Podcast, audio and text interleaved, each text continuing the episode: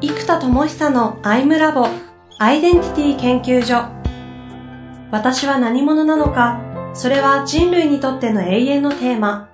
15年の歳月をかけ開発された統合された究極の私と出会える技術アイミング。不確実性の時代を生きる次世代リーダーのためにアイデンティティの本質について語り尽くします。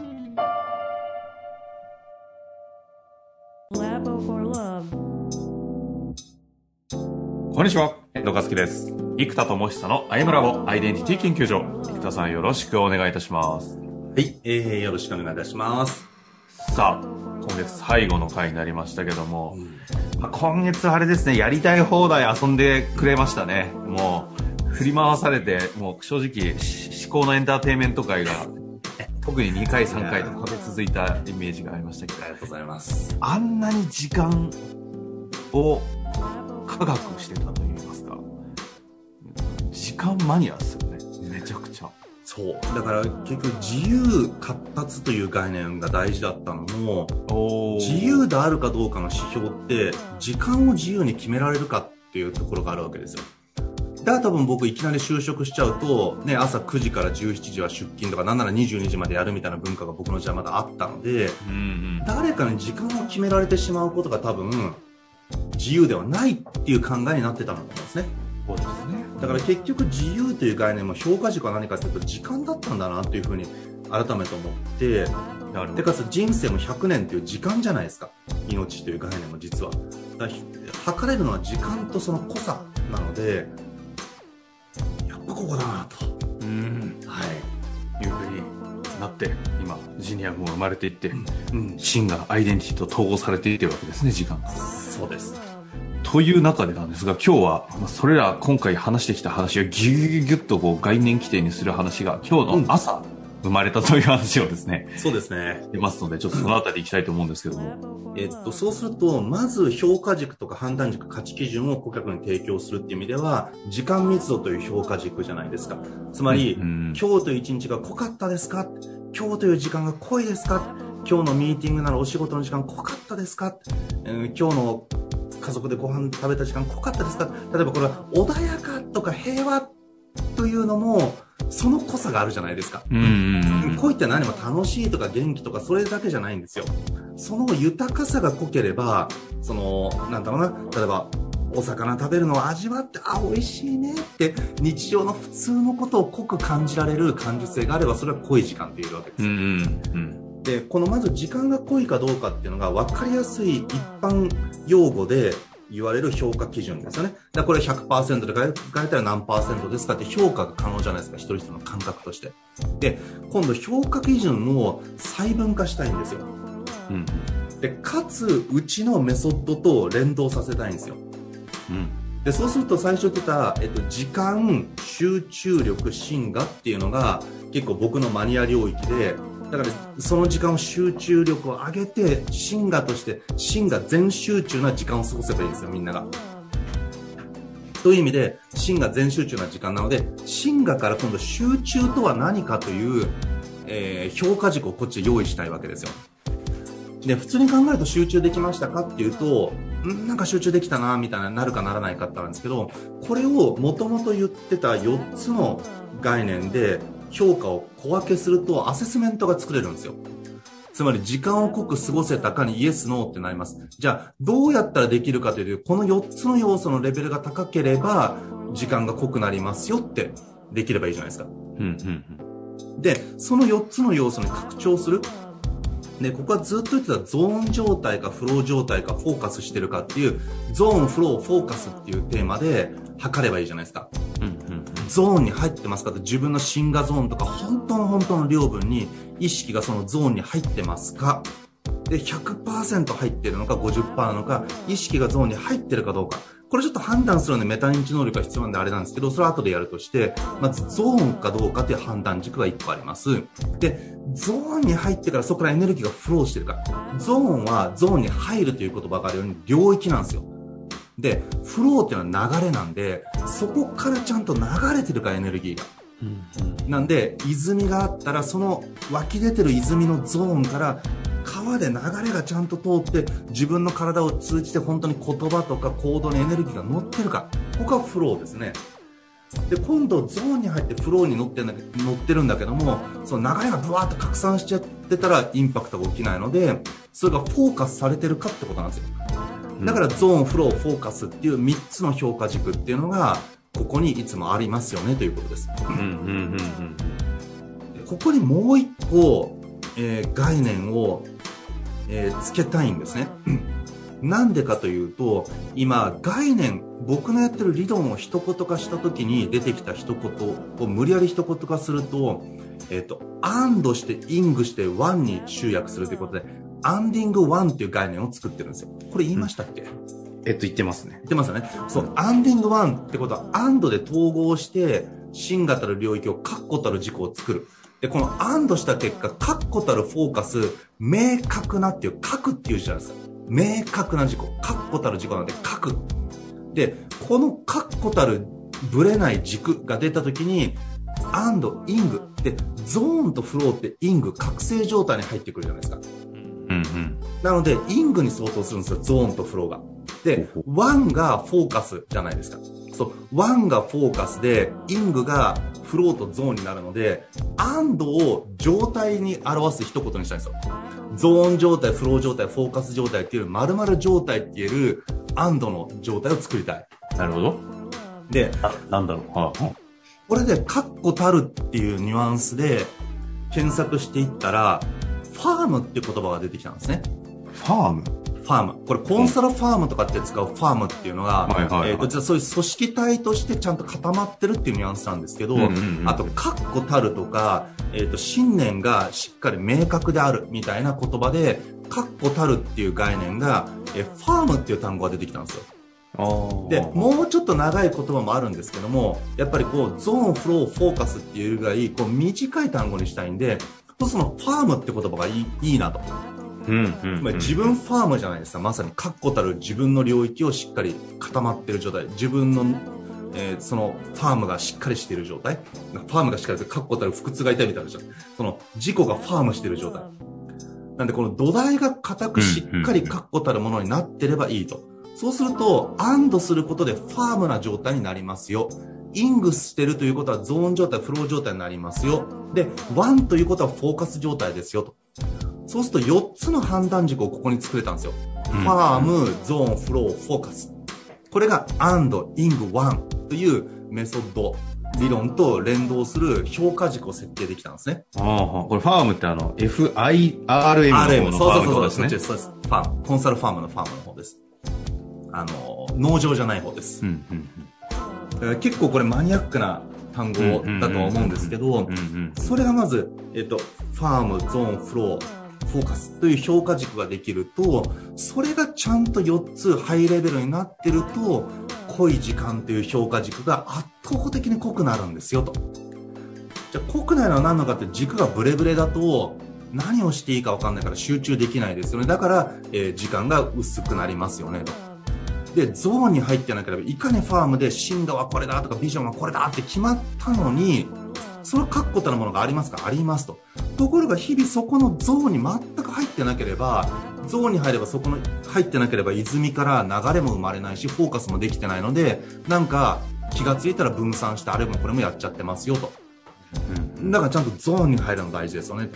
ゾーンに入ってのエネルギーがフローしてない。呼吸が弱いとか、エネルギー行動になってない。それはゾーン状態。例えば瞑想動はゾーン状態には入れるんですけども、フロー状態に入って集中して結果が出せてるかというとそうなってないと。うんうん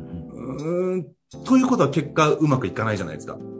なんで結局このファーム、ゾーン、フロー、フォーカスっていう4つの軸で時間の濃さをもたらす4つの要素と置けるわけですよ。うんうんうんこの4つの要素を高めるためにはどうするか ?and, ing, one というメソッドですよっていう形で理論に持ってこれる。そうすると今度 and 理論とか and の構造とイングするための覚醒空間が大事ですよねみたいな話に、だからシンガで、and がシンガで、イングが覚醒で、1が集約になるじゃないですか。うん。うん。なんで、自己を統合して、自己を覚醒させて、もう圧倒的に自分を集約して集中させていく。で、そうすると、心が全集中という概念になっていくと。心が全集中。はあはあはあ、ファーム、ゾーン、フローフォーカス。アンディングワン、ここで繋がってくるんですね。そうです。で、これあの、評価基準のい意味って言うと変ですけど、あの、いわゆる俗に言うのってあの、人事的に評価制度っていう評価基準ですけど、うんここで言ってる評価基準って言ってるのは、そそれとほぼ同じあ、そう、そういう意味ですか？で、結局これをちゃんと自分ができてれば、例えば、えっ、と、本当に本当に天地人の自己一致で確固たる自己ですかって。だから僕が今、ウィズダムアーティストとして生きるということに疑問が出ちゃったら、ここまでマックスいけないんですよ。うんうんうん。あれ、もしかして僕講師かもとか、講師がメインかもって思ったら、あれ？じゃあ発明するんじゃなくて登壇機会増やした方がいいかなってなってきちゃうじゃないですか。ああ、そういう意味ね。確かにそうですね。だと、ここまで全力でメンタロイドとかジェネスの開発に全力ってできるかってできなくなってきちゃうんですよね。これも確固たる絶対的にこれでしょ、ドーンとなってるから、そのゾーンに入って、フローして、思いっきりそこにフォーカスかけて全投資してるわけですよ。まあ時間もお金も。うんうんというのは、その確固たるものがあるか。っていうことでいけたりするんで、なるほどこれが全部あるかどうかですね。はい。これは今後、えっ、と、例えば、ジニアムとかに入ってったりするときに、入ってる方々が自分を問うときの一つの評価基準としても、こう、もちろんです。使われていくってことですね。で、入り口の体験会とかでもこの4つを評価してもらう？それ、えー怖いっすね。全然一致してね、みたいになっちゃいそうな。例えば、この1ヶ月って濃かったですか？って。うん。本当の本当に人生で濃かったなと思った人生に対して、例えばうん部活動の時濃かったなとか、あれ人生かけてたなとかあるじゃないですか。はい。じゃあその濃いと思った人生のピークの時間に対して、先月ってどのぐらい濃かったでしょうか？これね、結構ね、やっぱ皆さんね、大学生ぐらいの時に濃いピークが来てたりする方多いんですよ。あと高校の部活動とか甲子園とか。うん。そうそれ以降のってむしろそこまで濃くないっていう方も多いんですよ。でそうするとそこで濃さっていうかね、でもこれ自己一致度って聞いちゃうとわかんないけど、濃さって聞くとみんな比較できるじゃないですか。うんうんで、そうすると20%ですか30%ですって出てきます。で、これが大上段のメインの判断基準じゃないですか。じゃあそれをもたらす要因の4つの判断基準を、えーやってもらう。でそうすると本当に自己が明確ですか？ビジョンが明確ですか？ポリシーが明確ですか？確固たるもの。10年間変わらないほどの完全自己一致の、えー自己やビジョンってありますか？ミッションって明確ですかって言ったら、これ結構多くの方、あれ？ってなっちゃうと思うんですよ。うん。で、それが10%です、うん20%です。じゃあ、日々ゾーン状態に入って、覚醒した自己の、もう自己発揮されてますかって、ってなっちゃうじゃん。うんうん。で、これが10%、5%とか20%とかなってったら、じゃあそれを高めるためにどうするかというと、アンドして、イングして、ワンするっていう理論が役立ちますよ。うん。で、具体はこうですよってやると、理論まで繋いで理論の中身話しちゃうと、もうマニアックに伝わんないんですよ。でも、このアンディングワン理論を実践すりゃいいんだっていうところまで持ってくるためには、自分ごとになんなきゃいけないので、このフローを体験会でやっていけば、アンディングワン何かわからんけどすごそうみたいな。要はファームしてゾーンしてフローしてフォーカスできるのでそうよって。なるほど。で朝時間にやるのよと。アンディングワン研修だけで研修会社10億20億みたいな感じの概念ですね。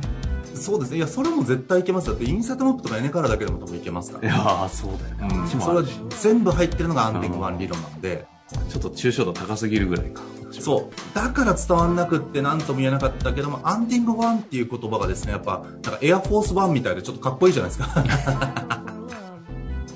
そうそうそう。いやー、そうだなすそういうことですか。うん。で、ここが今回、えっ、えーと、ゾーンフローフォーカスはね、もう散々もうな、いつだもうこ 5, 5年ぐらい行ってんじゃないかなぐらいのずっと言ってましたね。はい。概念だと思いますけども、ここにファームが入ってきて、アンディングワンとして統合されてきて、これをジニアムに展開していく上で何か具体的な構想というか、具体の話ってあるんですかね？えっとね、もう単純に言うと僕体験会一切やってないんですよ。なので、まず体験会を、いや、やろうやろうと思って決めたはずが結局やってないんですよ。いかに僕のそこの意識が低いかっていうのは若干あるんですけども、えー、まあ、あとちょっとメンタロイドの開発が大詰めなのと、えー、っと、その、アイデンティティカンパニーのどでかい億単位の案件がボーンと進んじゃったので、まあ、そっちを時間使ってたという意味では言い訳になるんですけど、まあ、そうなので、もう一回これを、えっと、コンセプティングしたんで、ランディングページとかコンセプトを全部作り直す部分と、やっぱりですね、今度、えっ、と、じゃあ、ウィズダムアーティストとして、究極のアウトプットのために何にフォーカスすべきなのかってことなんですよ。で、これ実は毎年毎年出てきて結局やりきれてないのが、アンディングワン図鑑なんですよ。うんこれを図鑑にして冊子にして届ければ、今来てる参加者の人ももっと理解できるし、これが何なのかって体験会で伝えるのも難しいぐらい分量があるんで、図鑑渡しといてこれを全部やるんだよってなってれば、なんかもう全部は説明する必要ないんですよ。アンディグワン、はい、この本があるから、もうこの分厚いのやるから、もう説明しても終わんないから、この本の中身全部やるよ、パラパラ見といてって興味あること。もうこれでいいわけですよ。うん結局この理解コストがかかるんで、基本的には理解伝達資産がどこまで作れてるかがインパクトになると。だから発明家としては理解伝達をするためのツールを資産として自分以上に働いてくれる者たちを作ってあげなきゃいけないんですよ。で、これがじゃあ何なのかってやっていくと、えっ、と、究極に持ってくんだったら、今までだったら図鑑だけだったんですけど、アンディングワン図鑑に QR コード入れてメンタロイドがセッションしてくれるっていう、えー、アンディングワン図鑑かける AR を掛け算した、えー、メンタロイドセットの IoT ツールになってるアンディグワン図鑑になると、メンタロイドの開発と図鑑の開発が一つのコンセプトに固まるんで、もうこれを作るってことに今フォーカスをかけようとしてます。はあ、あの子供の動物図鑑とかの中に DVD とか入ってるのがギリギリじゃないですか。あ、そうそうそうそうそう。あれ、あれの、あの、まさに、アンドロイドが出てくる版か。そうです。で、ここまでできると解説とか動画とかはメンタロイドとかそのデジタルデータができるし、で、やっぱり全体がパラパラっと体系だってパラパラっと見やすいのは、ランディングページパラパラって見るとなんか目が酔うじゃないですか、ちょっと。目が疲れるというか。でも本だとパラパラパラってやりやすいんですよ。やっぱ全体把握とかパラパラ全体像を見るのはやっぱアナログの本がむちゃくちゃやりやすいんで、この良さと、えっ、ー、と、ニュアンスを伝えるのは動画とか声の方がやりやすいので、あと問答ができないですね。ワークブックとかなかなか人ってやらないので、うん、メンタロイドが問答してくれるから、例えば、ファームってどうですかってメンタロイドでアセスメントが出てきて、QR コードやると。で、あなたの結果こうですよっていうふうに、えー、算出してくれるのが、えー、そのメンタロイドができるじゃないですか。うん。だこれを掛け算した作品を一個作るって決めると、メンタロイドの流れと図鑑の開発の流れが分断せずに、一つの概念に固められるんで、で、これを実はアイデンタリーカンパニーと他の会社にも作りましょうっていうふうに展開できると、自社用に作るの、他社用に作るのもまた一つのラインできるので、ジニアムとアイデンタリーカンパニーで結局作ることは何かというと、その、まあ、バイブルですよね。バイブルかけるメンタロイドを、えー、作る。なるほど。今日は社内メンタロイドみたいなのを作ることで、社内バイブルの教育システムを作り上げるそういうことです。そういうことです。だから実はこの、えー、っと、バイブル図鑑と、えー、メンタロイドを掛け算するサービスを一個に極限まで絞っていくと、これを作るために、えー、2B でも 2C でもやってるっていう風になるんで、一個に集約されるじゃん。これ一個にしないとですね、二つって結局頭が分散するんですよ。でこの一個の作品に今まとまったので、2B でもこれを提供するのが究極のサービスだし、え 2C ジュニアでもこれだしっていう風にして今、アンディングワン図鑑 with メンタロイドみたいなのをひたすらひたすら作ってるっていうタイミングが入ってね。いやいや、見えましたね、最後。うん。絵として見えましたし、今まさに作ってる最中なので、そのうち、あの、ていうかメンタロイドはもうそろそろですか？あのね、今月中に、えっ、と、図鑑もね、6割ぐらいできてるんですよ。うん、だから結構こういうのって詰めが大変なんで、8割から先に倍ぐらい時間かかるんで、だから実質6割できてるということは、時間工数で見ると、まだ2、3割しか終わってないっていうんですよね。なるほどですね。で、うん。だから、で、メンタロイドはですね、ジェネス、プログラミング言語が、今月中一応できそう。まあ、毎月今月中できそうなんですけど、まあ、これ、超大規模開発なので、もうその1ヶ月、2ヶ月、半年の遅れはもう仕方ないです。もう天才がやってできないものは誰がやってもできないので、もうそこはもう仕方ない。ですけど、一応もういよいよやっぱ今月できそうって話なので、はい。それができれば僕はそのジェネスというプログラミング言語を使って2ヶ月ぐらいあればメンタロイドをプログラミングできるんで、早ければ7月末ぐらいにメンタロイド。まあ、ベータ版はね、ジニアも来てくれてる内輪の方向けのベータ版は6月ぐらいから、えー、出せるかもわかんないですね、小さなやつは。うん。ということですね。はい。まあ、というわけで、壮大な、抽象概念から具体の話、行ったり来たり今回はねして、だいぶいろんな角度で見えたんじゃないかなと思いますが、2B と 2C の話もしましたからね。そうですね。ということで、今月のあたりは終わりたいと思いますが、まあ、せっかくなので、来月に向けて何か一言ありますかね。そうですね。やっぱり私自身もこう、芯が全開で生きるってなってからがもう、劇的な変化なので、まあ、本っていうのはバリューとしては芯が全集中ですね。まあ、芯が全集中できるだ芯が全集中時間って今言ってもいいかもしれないですけども、その時空間、芯が全集中時空間をぜひ皆さんも選択して生きていただくと、もう超絶嬉しいです。なるほど、もう思いっきり線が、芯が全集中時空間を選択してください。まあ、そのためには、まずジ、ジニアムの方で朝すでにもう仕組みができてますからね、そこに参加していただけると体感できますし。入ってみてください。というわけで、今日のところ終わりたいと思います。生田さん。はい。ありがとうございました。はい、ありがとうございます。